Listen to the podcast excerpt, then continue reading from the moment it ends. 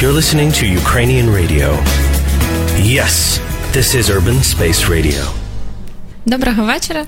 Мене звати Анна Шийчук і вітаю вас на Urban Space Radio. Це програма Анатомія світогляду.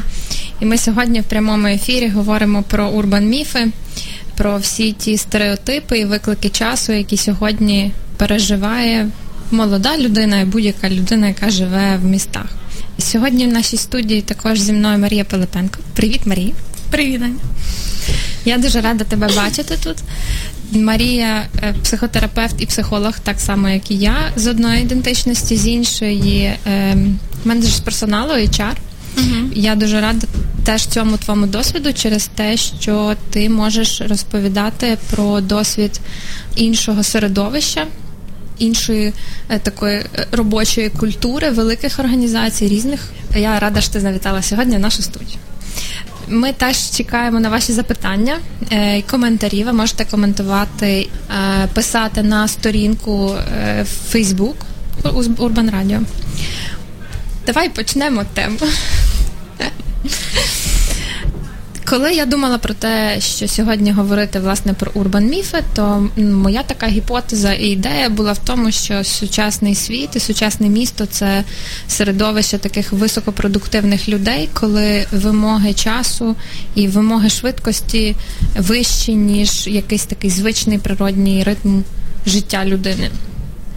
Чи відчуваєш ти це в своїй роботі, в своїй практиці? Наскільки це е, відповідає твоєму досвіду, який є в твоєму житті, в твоїй роботі?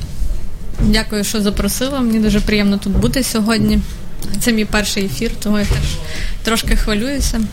Якщо говорити про високопродуктивних людей, я думаю, можна помітити по тому, як в нас в соціальних мережах різні тренінги ефективності, тайм-менеджменту і всього решта, і швидше, сильніше, набагато більше робити за набагато менше часу. І так, ніби час нас постійно штовхає, щоб ми були швидші і робили більше речей. В великих компаніях воно приблизно є так само весь бізнес він хоче, щоб е, продуктивність людей підвищувалася і намагається різними способами цього досягти. Мені відгукується те, що ти говориш про високопродуктивних людей, про те, що це з одної сторони е, вимога часу, тому що світ справді дуже швидкий і треба рухатися ну максимально ефективно для того, щоб показники як мінімум не падали, щоб вони ну, трималися на хорошому рівні і росли вверх. З іншої сторони, е, мені прикро про те, що в сучасних стереотипах про міського жителя є такий, оце власне урбан міф про те, що має бути лише успіх, виграш. Е, якийсь такий портрет людини, яка завжди е, всього досягає. Цьому добре сприяють там соціальні мережі, красиві селфі, е, людина, в якої все тільки добре. Ну там в моїй практиці це клієнти, які приходять і переживають за те, що вони сильно від їхнє життя сильно відрізняється від друзів на сторінках їхніх Фейсбук, їхніх Фейсбук-сторінках, тому що світ тоді наче трохи викривлений, тому що хто ж постить на Фейсбуці щось сумне, чи uh-huh. е, прикре, чи ще щось таке. І відповідно світ стає такий дуже однобокий. Е, І також е, ще один з таких міфів, який мені прикрий, це про позитивну і радісну. От якраз перед ефіром одна з моїх клієнток говорила про те, що навчіть мене бути позитивною, бо щось в мене все сумно в житті. І е, там, знаючи її історію, це логічно сумувати насправді. І в мене немає там пілюлі для радості. Е, тому що я вірю, що сум точно така сама емоція, як і радість. Але е, оцей це це така вимога і цей стереотип про людину, яка має бути вічно хеппі, в неї все має бути супер класно, вона має бути радісна, приходити на роботу з, з цими з такими палаючими очима, і все в неї має бути класно. Е, Чи бачиш ти таке? Дуже добре, що ти про це говориш. Насправді це дуже важливо про цю однобокість і про те, що люди намагаються якісь такі в лапках негативні емоції якось собі приховати, приховати від людей, приховати від близьких, тому що це якось зараз. Не дуже прийнято переживати, сумувати, там, депресувати. Зразу люди починають так якось шурхати, штовхати, ну усміхнись, ну все ж гаразд, все буде добре. Я хочу тут кілька коментарів е, про роботу, якщо так зовсім говорити про мій досвід. Можливо, трошки про цифри, та там здебільшого в офісах працюють по 8 годин. Тут ми можемо ще додати годину на обід і ще приблизно годину-півтори на добирання. Це приблизно там 10 годин виходить. Та? Якщо відняти ще від доби 8 годин на сон або 6, хто як спить. Ну так, часу на життя лишається зовсім мало. І, власне, люди. Е, Через цю швидкість вони не встигають якісь такі речі, які ну, переживати, не мають часу, щоб зупинитися, прислухатись якось відчути себе. Вони живуть в цьому такому шаленому графіку. Зранку став, поїв, поїхав на роботу. Після роботи прийшов, поїв, поспав. Чи подивився телевізор, чи ще щось ліг спати. з'являється таке відчуття, ніби життя проходить повз. І через це люди стараються якось це компенсувати, і е, їхній відпочинок дуже часто виглядає все одно як якась е, біганина встигнути з'їздити в кіно, встигнути з'їздити на море, встигнути з'їздити там до батьків, чи ще зробити щось корисне, чи відвідати ще п'ять тренінгів і все решта. І е, весь цей відпочинок це відпочинок, після якого знову треба відпочивати. І мені здається, власне, що через цей такий стереотип і це тако однобокий, що ти всюди мусиш встигати і бути і хорошим, і працівником, і хорошим там батьком чи матір'ю, і ще при цьому там соціально активним, і допомагати бідним, і ну. Дуже багато якихось очікувань. Людина навіть не встигає якось так прислухатись до себе, а що вона насправді хоче, який відпочинок взагалі їй потрібен, і що насправді для неї буде корисним зараз. Мені здається, що тут якась така основний камінь спотикання. Зараз думка вирішила думка про безглуздо нічого не робити. Тобто mm просто так сидіти і е, от займатися нічого не робінням, це якось ну от власне безглуздо. Це е, так не можна. Навіть е, тобі скажу, дуже багато людей, е, навіть коли дозволяють собі годину нічого не робіння, потім дуже сильно починаючи себе картати за це. Як це mm-hmm. так, цілу годину втрачено. Хоча, можливо, це та година, коли людина могла е, якось відволіктися від своїх думок. І побути в тишині і в спокої. Угу. Це ж такий ще зворот є мови про е, час біжить і про те, що він втрачається. Ну, це теж правда. Час це єдиний ресурс, який не відновлюваний. Але разом з цим тоді він опов... Е, ну, ця ідея оповита якимось таким. Е, Прагненням жити швидше і уникати от, уникати цих пауз, так наче час мусить бути заповнений тільки суперякісними якимись особливими справами. Я, Мені здається, просто їх не так багато в житті, і є багато приємних радостей, які простіші насправді. Дякую тобі. І, для мене зараз є запитання, таке, на якому би я переходила до невеличкої музичної паузи. Е, це запитання про те, який зміст в такому житті, для чого взагалі так жити і чому люди вибирають саме такий стиль життя. І ми повернемося до вас після музичної перерви.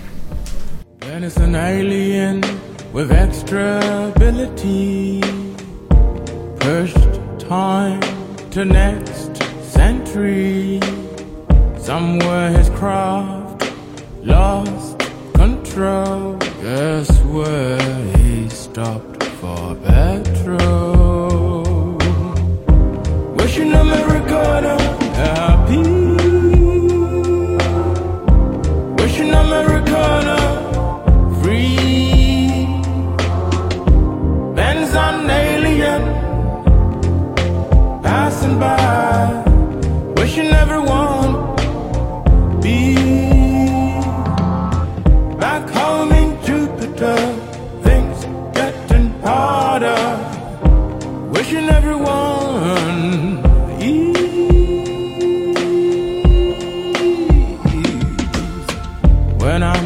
a joke about shooting stars and spoke like a true bard. Said, don't play with songs. Music is not mocked as fear's toy, tear joys. Wishing Americana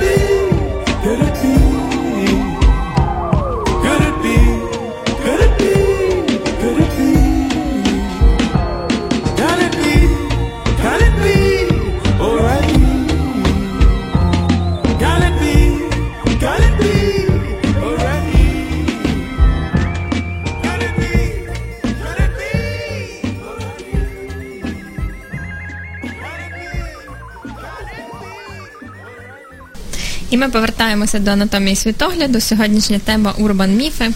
Е, Зі мною в студії Марія Пилипенко і мене звати Анна Шийчук. Ми перед музичною перервою говорили про час високопродуктивних людей, власне, час тільки високопродуктивних людей, як якийсь такий еталон того, куди треба рухатися, і про безглуздість нічого не робіння, про те, наскільки немає дозволу соціального і часто внутрішнього на те, щоб просто зупинитися навіть на кілька годин і побачити ще щось, окрім оцієї високої продуктивності. І ми завершили на запитанні, який зміст в такому житті. Е, І, власне, питання до тебе, Марія. Як ти думаєш, е, який зміст люди можуть вкладати е, в такий стиль життя, що ними рухає? Я думаю, тут є кілька таких моментів.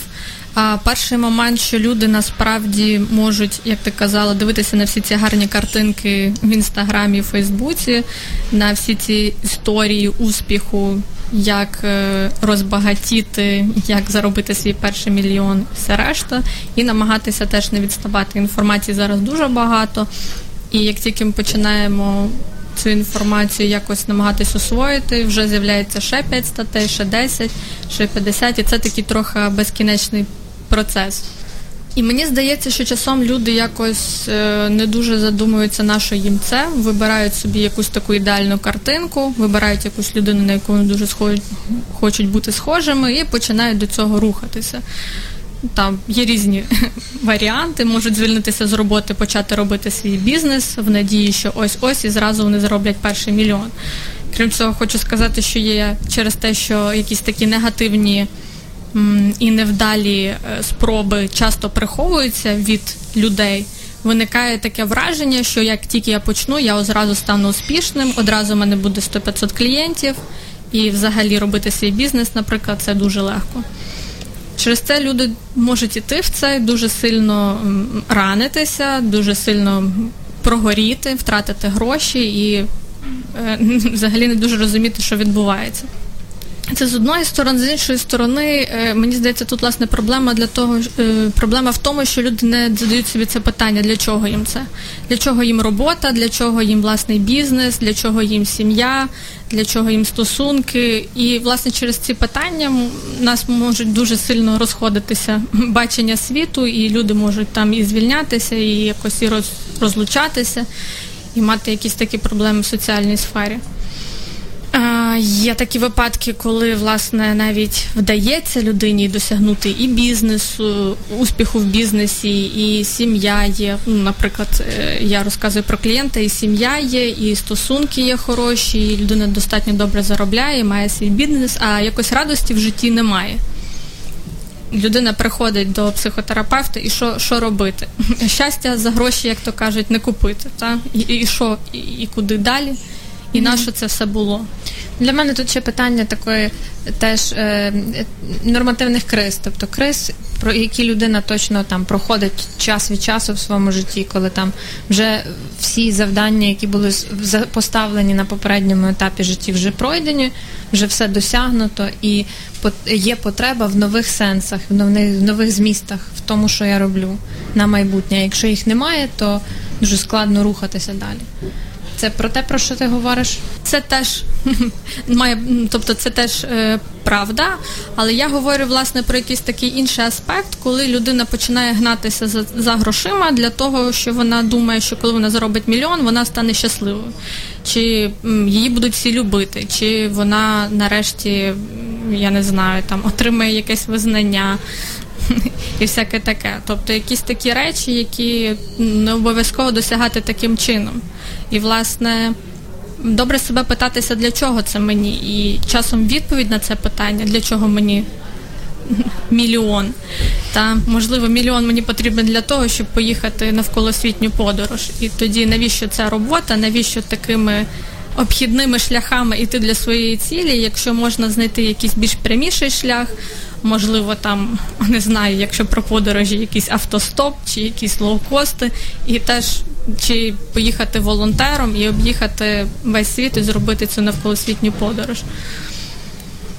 Мені подобається дуже питання: це для чого я це роблю, тому що воно дозволяє е, побачити ну, якусь внутрішню справжню мотивацію. Е, Мені подобається ця техніка, коли до будь-якої до будь-чого, що я роблю, чи це проект, чи це робота, чи це е, стосунки, чи якийсь вибір в своєму житті, я можу задавати питання, для чого це мені, і задавати його доти, доки е, я не дойду до якоїсь дуже очевидної штуки. За, за кожним наступним для чого мені це відкривається якась нова і нова потреба.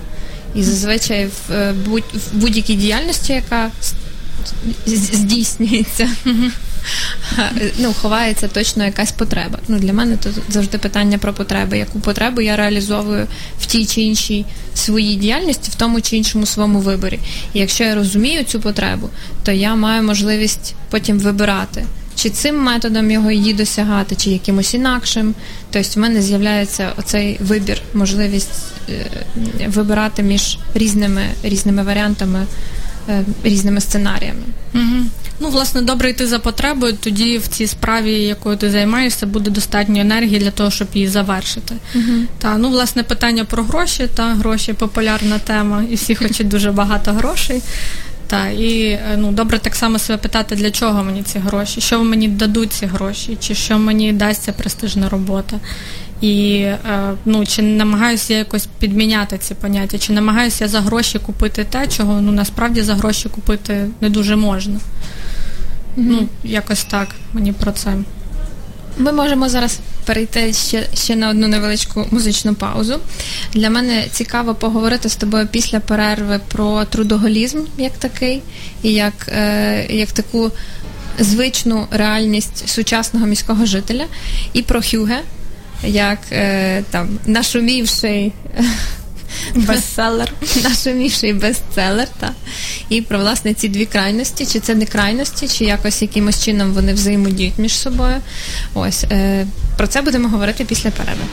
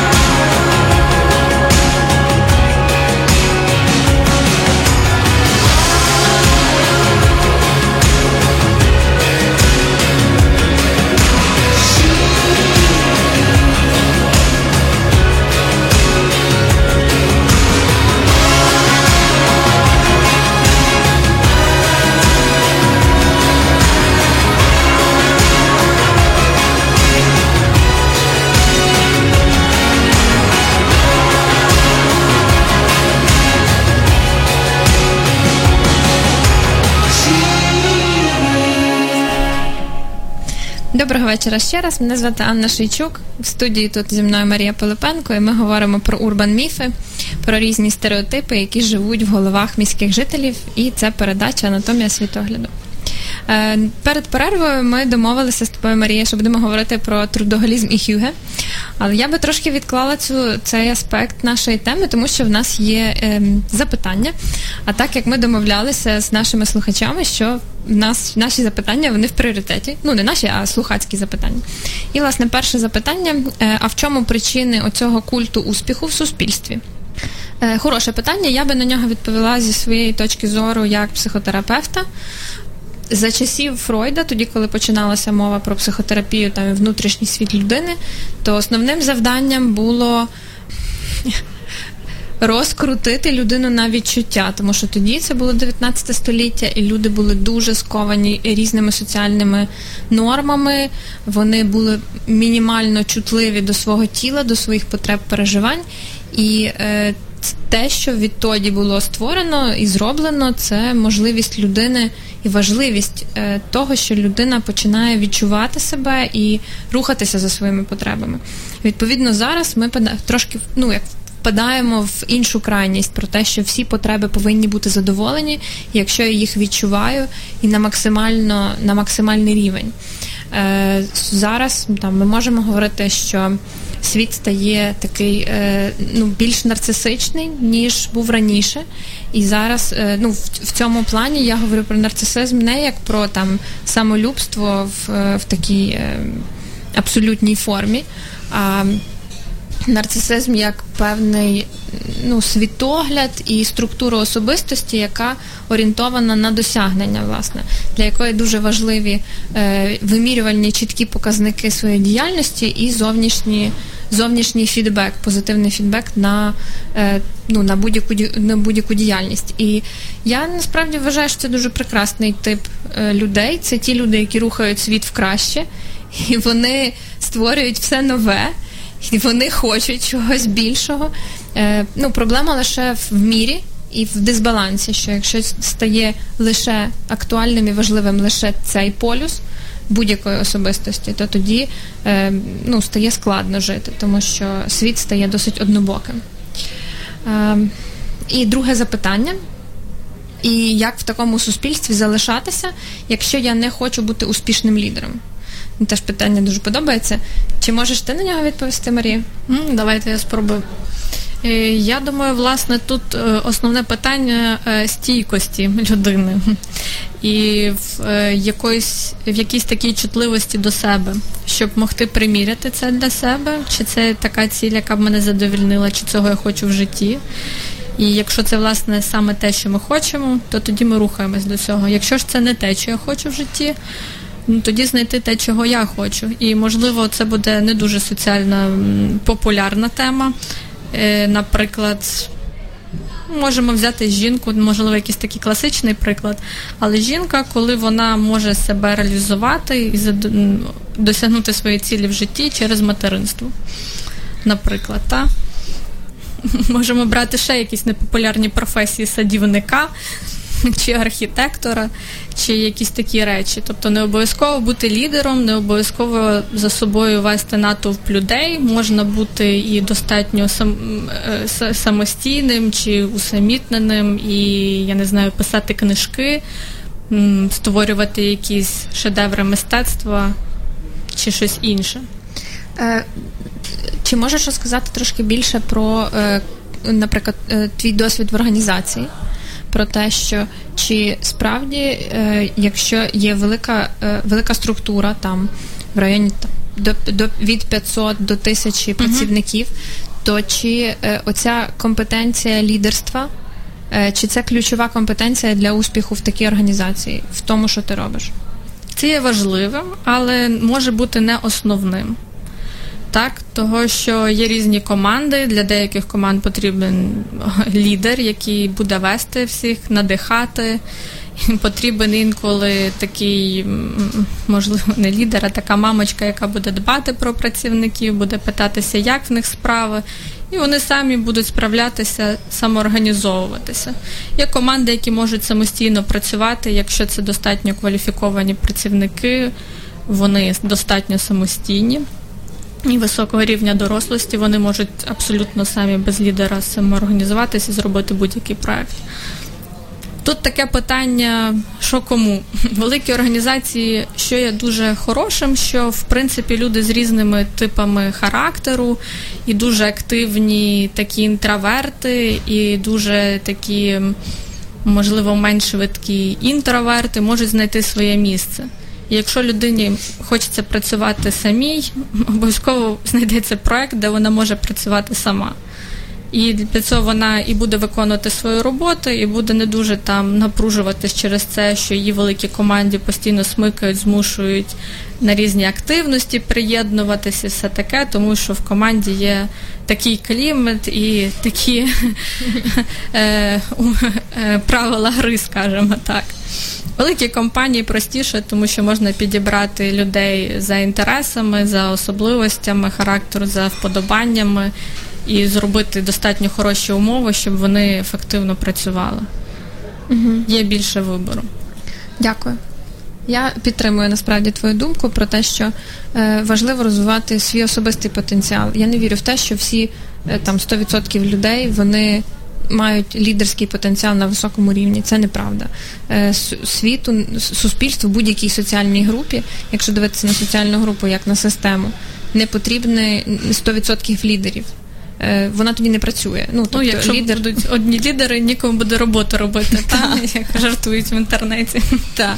Е, і відповідно для мене важливий пункт про те, що наскільки людина знає про свої сильні сторони, угу. незалежно від того, чи це лідерство, чи це не лідерство, чи це е, якась професійна е, професійна компетенція, та але важливо розуміти власне свої компетенції.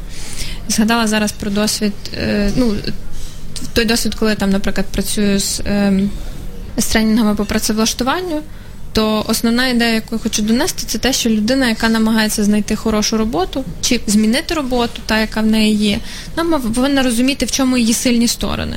mm Е, І це можуть бути дуже різні сильні сторони. Але якщо людина про них в курсі, то вона точно під це знайде вакансію, яка якій потрібні ці е, ці риси, ці компетенції. Е, для мене ще теж важлива річ, що світ е, зараз, ну по крайній мірі, той, який там мене оточує в, в моїх проектах, це світ, який дуже відчуває брехню. І е, оці такі навчені лідери. Ну, мене я напрягаюся, якщо чесно, на них. Ну там їх дуже відчутно. Вони говорять книжними фразами, завченими текстами. Вони в них немає цього емоційного чуття до аудиторії. Ну, брехню дуже чути, на неї не хочеться відгукуватися. Ну, мені якось взагалі не хочеться. І е, я якось, мабуть, пропагую той стиль життя, коли е, людина може жити так, як вона хоче, незалежно від того, який в неї там набір потенціалів. Е, чи який вона розвиває в собі, але дуже кльово, коли ну мені страшенно це подобається, коли людина робить щось, що їй дійсно дуже подобається. І це може бути геть не лідерство там, але їй це подобається, вона це робить в неї такі горящі глаза. І ну, це якась це якась дуже особлива енергетика в таких людей. Не знаю, що в нас по часу, мабуть, знову в нас музична перерва, і після музичної ми такої поговоримо про трудоголізм і хюге.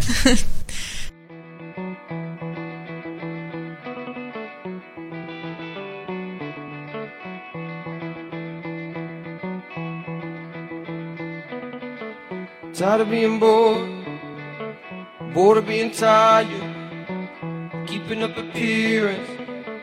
You just appearing to be doing okay. The clouds were just cover, the clouds were just cover. The clouds will pass, and when they do, the sky's bluer, the sky's blue. Oh sky.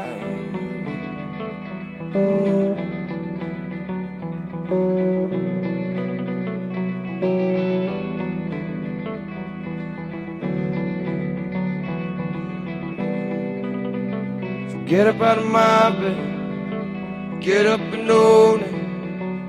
Put on your garden, put on your garden. Get up out of my bed, get up and own it put on your garden,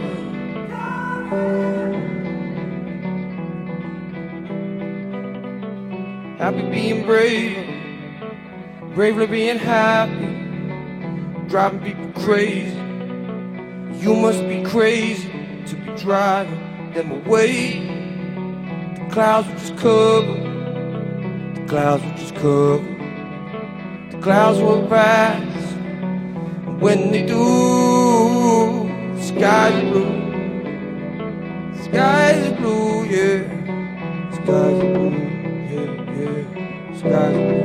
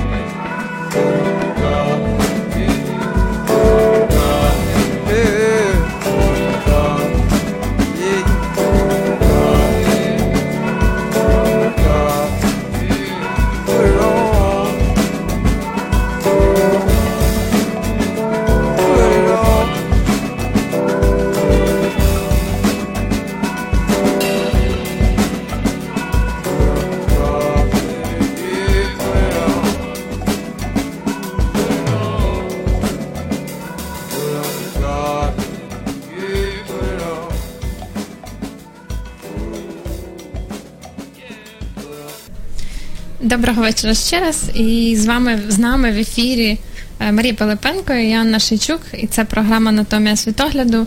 Ми сьогодні говоримо про урбан міфи, про високопродуктивних людей, про відсутність сенсу, про присутність сенсу, про трудоголізм, про те, яким виглядає стиль життя е, швидких і активних громадян, міщан. Ми е, після перед е, музичною паузою обіцяли поговорити про трудоголізм і хюге. Давай ти про трудоголізм, а я про хюге. Давай. Я думаю, знайома така річ, як трудоголізм. Щось дуже схоже до алкоголізму, тільки замість алкоголю в нас робота. Коли людина дуже багато працює, дуже-дуже дуже багато. Е, власне, я хотіла про це розповісти з того аспекту, що через таке прагнення високої ефективності, результативності і решту ми можемо так трохи своє життя е, теж однобоко розглядати і е, вкладати дуже багато енергії в якусь одну справу, в роботу. Але варто пам'ятати, що крім роботи є ще й інші сфери життя. Чому це важливо? Тому що з мого досвіду роботи цих таких організаціях дуже часто люди, які багато працюють, в них е, страждають стосунки, е, в них страждає здоров'я.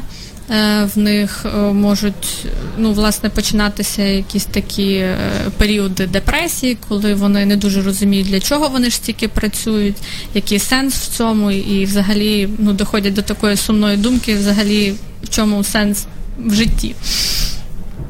Ось для цього ми намалювали вам е, таку схемку. Е, Це Зараз є балансна модель, е, достатньо відома. Придумав її Пазашкян. Він зробив дуже велике дослідження по тому, що людей, які в них є речі, які роблять їх щасливі, які збільшують якість їхнього життя. І е, далі об'єднав їх такі чотири категорії: як діяльність, тіло, контакти і сенси, мрії, бажання. Така четверта сфера, більше про майбутнє. І, власне, він говорив, що вся наша життєва енергія вона розподіляється між цими чотирма сферами. І якщо уявити, що в нас є 100% енергії, і якщо, наприклад, 70 іде в діяльність, нашу роботу, то якось на все решта лишається 30, добре, якщо по 10, ну але так енергії в цьому мало. Якщо в якійсь сфері мало енергії, вона починає якось так е, страждати дуже. Ми починаємо або хворіти, тоді тіло намагається якось е, відбалансувати це все, взяти собі ту енергію, яка їй потрібна. Або в нас власне про стосунки. Часто таке буває, що люди, які багато працюють, вони і розлучаються, і в них є якісь постійні конфлікти сім'ї, що в принципі теж не дуже добре впливає на ефективність роботи. Ну і власне, так як я говорила, такі питання, для чого я працюю і що я буду мати в результаті. Є ще одна історія, це, мабуть, теж якась така міфологічна людина, яка і працює по 12 годин, і спортом займається, і здорове харчування, і в стосунках в неї все гаразд, і вона всюди, всюди, всюди встигає. Е, чи можливо взагалі це? Е, От. Ну я не вірю насправді, що це можливо. Я взагалі не вірю в ідеальних людей. І 24 години в добу це недостатньо для того, щоб у всіх сферах було все супер ідеально. Е, мені здається, що світ на то він і такий, який є, що він не може бути ідеальний. Завжди це, це якийсь як напрямок, куди рухатися, але е, не буде якогось там е, вічного, постійного щастя, відчуття щастя у всіх сферах. Тобто завжди будуть якісь труднощі, переживання, складнощі. І для мене тут важливий достатній рівень щастя, достатній рівень задоволеності життям е, у всіх цих сферах. Мені дуже подобається в цій схемі е, наяв... ну, е, ідея про те, що баланс в кожного свій. Тобто це не, ідеальна картинка, там що по 25% на всіх, і треба точно е, мати у всіх своїх сферах е, щось реалізоване. Ні, можливо, якщо, наприклад, брати той самий трудоголізм, але це є життєвий вибір. Для людини ця цінність роботи надзначима, і вона свідомо вибирає відмовлятися від інших сфер на користь цієї, або, або на користь якоїсь іншої. Та то, то це її буде її вибір. І я ну не знаю, мені здається, я буду точно дуже поважати таку людину, якщо це свідомий вибір, а не так вийшло. і Я не знаю, як воно зі мною трапилось. Я так теж про це. Так люди можуть собі там зараз малювати е, цей кристал і якось енергію розподіляти і лякатися, що в них там діяльності 70. Але ну це природньо цілком для певних періодів в житті. Коли людина, наприклад, е, починає стартувати свій бізнес, це займає справді дуже багато часу і багато енергії. І це окей. Треба розуміти просто, що є якийсь термін, і що він ну має закінчитись, або все одно має настати цей час, коли у вас буде якийсь відпочинок чи якась передишка і решта. Важливо домовитись про це зі своїми близькими, поговорити з ними. Тому що, ну, щоб не втрачати цей контакт, я думаю, в ситуації бізнесу це теж якісь такі реальні історії. Зазвичай сім'я це підтримує, розуміє і готова певний час так не дуже очікувати, що там, наприклад, чоловік там буде дуже активно включений в сімейні справи чи ще щось. Але якщо це так лишається довго, то, як я казала, деякі сфери ну, починають так відмирати, і це справді небезпека. Добре мати ці такі точки зупинки, коли прислухатись до себе, розуміти, де зараз насправді багато потрібної енергії, де можна трошечки зробити менше. Тому що варто розуміти цей взаємозв'язок. Якщо ми не подбаємо про тіло, то ми захворіємо і не зможемо працювати. Тому логічно подбати все-таки про тіло, та про своє здоров'я, чи сходити там е, до лікаря, чи піти на якийсь спорт, чи сходити на масаж, чи позвонити двом-трьом друзям, поговорити з ними, зняти якийсь стрес від цих справ, що щось не виходить, чи решту. Теж така історія про м, жінку, клієнтку, яка була такою ідеальною моделлю. Вона е, і дуже добре була в діяльності, і займалася спортом, ходила до лікаря, і здорове харчування в неї, і з контактом в неї все так було по розкладу. Все все ніби добре, але от якось радості не було. Знову повертаємося до цього поняття щастя і чи можна постійно бути щасливим. І так дивишся по балансній моделі, ніби все так рівномірно розподілена енергія, все так чудово. Що ж таке, де ж ми так спотикаємося? І все-таки ми дійшли до того, що власне людина займається спортом для того, щоб не припиняти працювати, щоб могти бути в залі ефективною. Вона залишається в тих контактах, тому що ці люди вони теж про бізнес, вони допомагають їй робити бізнес. Та?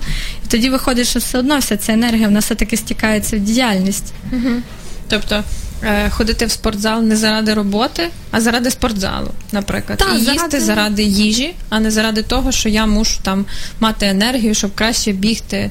Заради Десь. того, щоб подбати так. про себе, про своє тіло. uh Тіло це те, що заради чим ми працюємо, завдяки чому ми живемо і рухаємося. Та uh Тут, власне, про якусь таку вдячність, про бути в контакті з собою. Я про Хюге тепер розкажу. Так, так, давай. Мені здається, що воно дуже відбалансовує цей стереотип про е, постійний біг, про необхідність швидкого руху. Е, Хюге це таке філософське поняття, яке прийшло з Данії. Книжки зараз про це пишуть, продають там в Україні. Е, дуже красиві, вони такі на дотик і на вигляд, там фоток багато, вони такі класні, класні. І мені подобається концепція Хюге як вміння помічати щастя і задоволеність в дрібницях. Тобто там концептуально Хюге воно може вкладатися в будь-яку сферу життя людини, в побут, в харчування, в спілкування з друзями, в, в, в, в роботу, в будь-що. Але це той момент, в який людина може рухатися не лише до результату, а й помічати процес. Е, можливість зупинки в будь-якій точці і е, повернення своєї уваги до дрібниць, які радують. Е, Мені ця концепція близька, вона така якось до терапії подібна. Про чутливість, про чутливість до своїх потреб, до потреб іншої людини. Тут багато про свободу, про те, що я маю право вибирати то, те, в чому я живу. е, І те, яким способом я живу. І насправді для цього не потрібно супер багато грошей чи ще якихось додаткових ресурсів. Для цього потрібно просто бажання наповнювати кожен свій день е, і радостями, і приємностями, і чимось значимим, а не лише тоді, коли я добіжу до якогось фінішу, який я для себе намалювала. Та я, до речі, хочу ще додати до цього згадалася мені така метафора е, про успішного працівника. Це в нас такий міфічний успішний працівник, який ідеально все всюди встигає. Е, Коли в нас дуже багато справ, і ми дуже багато чого маємо встигнути, ми такі достатньо напружені. Та, якщо ми собі уявимо, це якийсь такий спортсмен, який біжить і всі м'язи напружені. В такому стані ми можемо встигати робити багато речей швидко. Та, але якщо стиснути кулак і дуже довго його так тримати, він скоро почне німіти. А коли він оніміє, наступить повне розслаблення, і ми вже тою ручкою навіть чашечку не зможемо підняти. Та? І це якраз оце, що треба мати цей час, коли ми можемо розслабитися. Не тоді, коли вже ми стаємо такі трохи безпомічні і впадаємо в якийсь такий стан е, часом навіть депресії, коли ми навіть з ліжка не можемо стати. Та це про це, що ми не даємо своєму тілу відновленню, що ми не зупиняємося, не даємо собі часу подихати, трохи призупинитися, перевести дух і подумати, куди ми рухаємося, куди ми так спішимо. Дякую тобі за відповідь. Мені якось дуже відгукується те, про що ти говориш. Радісно мені про це в сьогоднішньому ефірі. І в нас є ще одне запитання в студії. І воно так я наскільки по запитанню бачу, воно до попереднього нашого е, діалогу з тобою про сильні і е, про сильні сторони, е, які необхідні для того, щоб досягати будь-чого, і для того, щоб шукати хорошу роботу, та яка мені відповідає моїм цінностям. Питання, як дослідити свої сильні сторони, сидячи вдома в халаті. Я собі навіть уявляю, от сидить Хороше такий, питання. та, сидить людина вдома в халаті, задається питаннями, які е, її сильні сторони. Ну, для мене це питання про те, що як досліджувати свої сильні сторони без е, особливої зовнішньої допомоги чи втручання професіоналів. Е, як на мене, то практика дуже проста з точки зору інструкції, але не дуже проста з точки зору виконання. Е, я дуже люблю ці всі списки, які там мають більше 50 пунктів. І е, для того, щоб дослідити свої сильні сторони, то я би пропонувала написати 50 пунктів, що я вмію і що я можу робити. Е, і, власне, от е, менше 50 не зупинятися. І там може бути будь-що там. Вмію добре чистити помідори, вмію мити підлогу. Ну, немає значення що. Просто е, практика важлива, тому що якщо людина задається питанням, а де мої сильні сторони, то значить, що немає відчуття те, що вони існують. І є сумнів в тому, що. е, Вони взагалі є, а які вони є, а що я вмію. Я впевнена, що е, кожна людина е, може написати цих 50 пунктів. Це буде якось трохи ніяково, може незручно, в якійсь мірі не дуже комфортно, але якщо їх, їх е, написати, то, е, по-перше, багато м, справ, які людина дійсно вміє, вони присвояться. Тобто вони, наче як стануть більш, більш наявні, як, як, як стануть більшою правдою. З іншої сторони, можна побачити ті моменти, про які ну, не завжди якось там е, задумувалася, наприклад, про себе, про те, що я насправді вмію.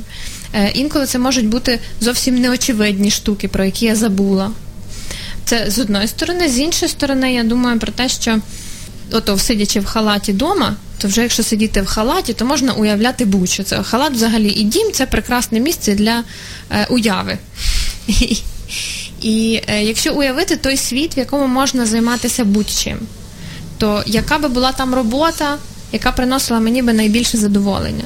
Угу. Власне, я оце хотіла, щоб до цього ще пунктів, те, що ти казала, 50, те, що я вмію, що я люблю робити. Е, от, того, що насправді, знов повертаючись до цього питання, як оце не бути успішним лідером, та часом люди люблять робити комусь приємне і люблять каву. І вони себе прекрасно почувають в ролі баріста, який зранку зустрічає людей, кажучи їм доброго ранку і жартуючи, вони піднімають їм настрій. І насправді вони від цього можуть отримати набагато більше задоволення. Ніж е, від великої роботи офісної і великої зарплати, де просте достатньо щастя. І згадалося, до речі, що була така робота для тих, хто любить спати в музеї, спати по 10 годин. Ну Ага. от, будь ласка, ви любите спати, Ідіть, можете попрацювати допомагати науці та і музеям. Е, І теж мені так згадуються якісь історії, там, які мене надихають в успішних бізнесах, то це все історії, коли створювалися продукти від натхнення, від того, що мені хотілося це робити, тому що в мене горіли очі на це. Я хоті, ну не я конкретно, але засновники хотіли це робити, тому що в тому була якась їхня особиста цінність для себе. І завжди знаходяться люди, яким це теж подобається. Е, наш звукорежисер підказує, що в нас ще має бути одна музична красива пауза. Ми після неї ще, ще раз повернемося в цю студію. Залишайтеся з нами.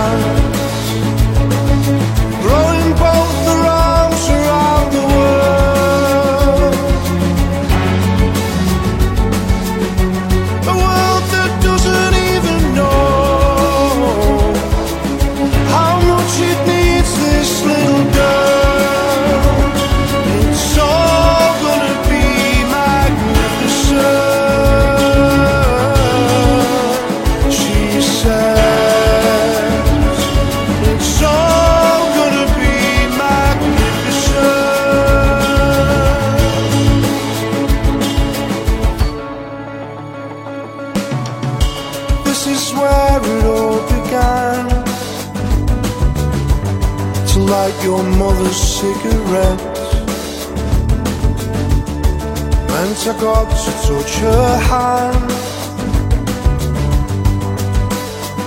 And my heart.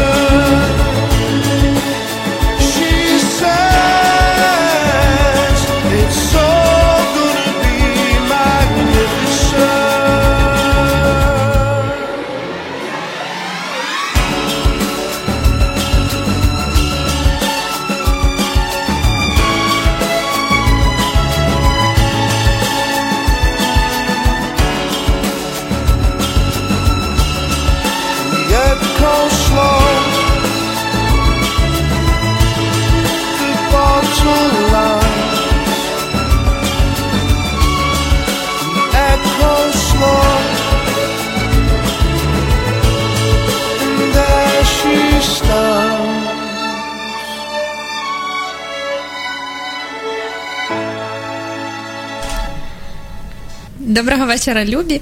Нас сьогодні е, анатомія світогляду. Один з програм е, циклу про внутрішній і зовнішній світ. Сьогодні ми говорили про е, різні міфи і стереотипи, які є в сучасному місті. Е, Марія Пилипенко і Анна Шийчук. Сьогодні зараз у нас е, починається останній на сьогодні, остання на сьогодні частинка ефіру. Будемо підсумовувати ту тему, про яку ми сьогодні говорили. Можливо, ти щось хочеш сказати, Марія, на власне на підсумування того всього, про що ми говорили. Якесь таке основне е, послання, яке в цій темі для тебе є найбільш важливим, що би ти хотіла, щоб точно якось запам'яталося найбільш яскраво. Я власне хотіла сказати знову ж таки про успішність і неуспішність, та коли на фоні всіх цих успішних історій людина читає ці всі, е, бачить журнали, ці всі телебачення, і виникає таке відчуття, коли починає себе порівнювати з ними, що ну, я не вдаха, мені так не вийде, мені нічого не виходить. І взагалі, мабуть, краще і не ставати ото з ліжка, нічого не починати, бо я стопудово якось так ну, облажаюся. Тому, mm-hmm. напевно, я хотіла би про це сказати, що ну, варто пам'ятати, що десь. Якщо не помиляюсь, до 5% стартапів стають успішними, і насправді за успішними людьми є дуже багато неуспішних історій, і втрат, і якихось зранень, і і банкрутства, і все решта. Це така е, історія, як то помилка ви, ви, е, тих, хто вижив, там, коли ми бачимо mm-hmm. тільки ті історії, які успішні, ще насправді дуже багато історій є неуспішних. І насправді, що варто себе порівнювати не з кимось іншим, а все ж таки з собою, з собою, з тим, яким я був вчора, з яким я був рік тому, і яким я можу стати завтра і робити якісь маленькі кроки. Не варто недооцінювати маленькі кроки. Тобто якусь таку маленьку річ, яку я можу зробити сьогодні, щоб стати трохи ближче до своєї мети, чи до своєї мети стати успішним, чи до своєї мети стати співаком, я не знаю, чи до своєї мети стати коханим, чи до своєї мети побудувати стосунки ідеальні, достатньо ідеальні стосунки, в яких мені буде добре. чи якісь такі речі, ставити собі якісь цілі і кожного дня рухатися до них. Угу. Е, Я так продовження того, про що ти говориш. Е, Мені важливо говорити про ідеальність, як то ідеальність навколо. Вона підвищує внутрішню напругу, ну таку mm-hmm. психічну, коли е, коли навколо все надто добре е, і, власне, ідеально, то в цьому середовищі взагалі немає життя. Е, ці е, чисто ідеально випрасовані білі сорочки. Е, вони створюють власне цю напругу, ну як метафора, та то вони створюють напругу в цьому просторі неможливо жити, тому що людина взагалі живе і створює навколо себе певний рівень безладу. От я зі своєї зі своєї терапевтичної сторони за неідеальність світу і за те, щоб її помічати частіше, тому що в цьому, як на мене, точно є правда бо світ е, направду не є ідеальним. Як би то сумно не звучало, і мені би теж хотілося, щоб тут були єдинороги, але нема. Та, ну е. ідеальність, власне, це якесь таке обмеження, та коли я не можу насправді бути собою з якимись такими своїми особливостями, коли є якась рамка, в яку я однозначно мушу та влізти, вписатися, інакше, ну тобто, а якщо не влізу, то що тоді? Ну відгризти собі руку? Так, так, зазвичай відгризається якась частина особистості, робиться вигляд, що немає її, не вміла я це ніколи, або такої дійсно забувається її. Для мене тут важливе питання чутливості, угу. чутливості до себе в різних своїх проявах, е, в різних своїх е, почуттях, переживаннях, думках, потребах, бажаннях. Е, власне, в темі чутливості я в попередній програмі говорила про те, що форматом е, анатомії світогляду є такі рефлексивні завдання, е, про які можна просто подумати, і які корисно впливають на ментальне здоров'я. Угу. Пропоную вам, власне, от з метою підвищення чутливості до себе, зменшення невротичності свого життя, зменшення напруги і для само, для самодослідження. Е, пропоную вам написати список. Така дуже проста насправді штука, але теж, е, як і всі прості речі, дуже дієва. Це 100 пунктів про те, що я хочу. Класно писати інтуїтивно, все, що приходить в голову, і не зупинятися знову ж таки, поки не напишеться 100 пунктів. Серед них можуть бути великі бажання, можуть бути маленькі бажання, і результатом цього списку є не е, список виконаних пунктів, а результатом хорошим, як це достатньо хорошим і е, хорошим виконанням цього завдання буде е, наявність взагалі цього списку. Бо тоді, власне, в цей момент в процес створення його, в процесі написання вирос- виробляється е, власне ця більша чутливість до себе, можливість прислухатися до своїх потреб. А це і є хорошим результатом. Тому що якщо людина відчуває свої потреби, я впевнена в тому, що вона зможе це досягнути тим чи іншим методом, який їй доступний. А якщо вона не відчуває, що вона хоче, то без шансів взагалі що-небудь досягти. Нас на годиннику 21.00. Е, і ми пунктуальні в своїй передачі. Е, дякую тобі, Марія, за те, що ти сьогодні з нами була в цьому ефірі і розповідала про свій досвід і про свій світогляд в певній мірі, і про ті цінності, які для тебе важливі е, в сфері оцих е, урбан-міфів і того, які є стереотипи навколо сучасного жителя. Е, Дякую, що запросила. Мені було дуже приємно, дуже цікаво і навіть несподівано місцями. Е, Хочу побажати нашим слухачам, щоб е, не намагайтесь бути ідеальними, будьте собою, будьте достатньо хорошими, будьте унікальними, прислухайтесь до себе, любіть себе. Розчулила мене. Це Я важливо. теж е, рада була бути з вами в цьому ефірі. Побачимося в наступний понеділок о 20.00 в програмі Анатомія світогляду. Е, з вами була Яна Шийчук і Марія Пилипенко. До зустрічі. До зустрічі.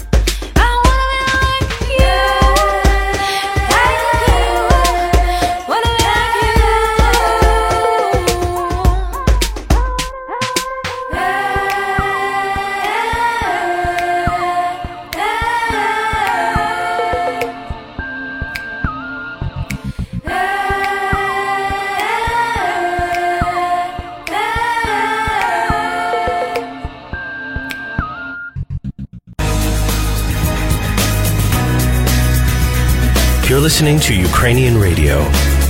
Yes, this is Urban Space Radio.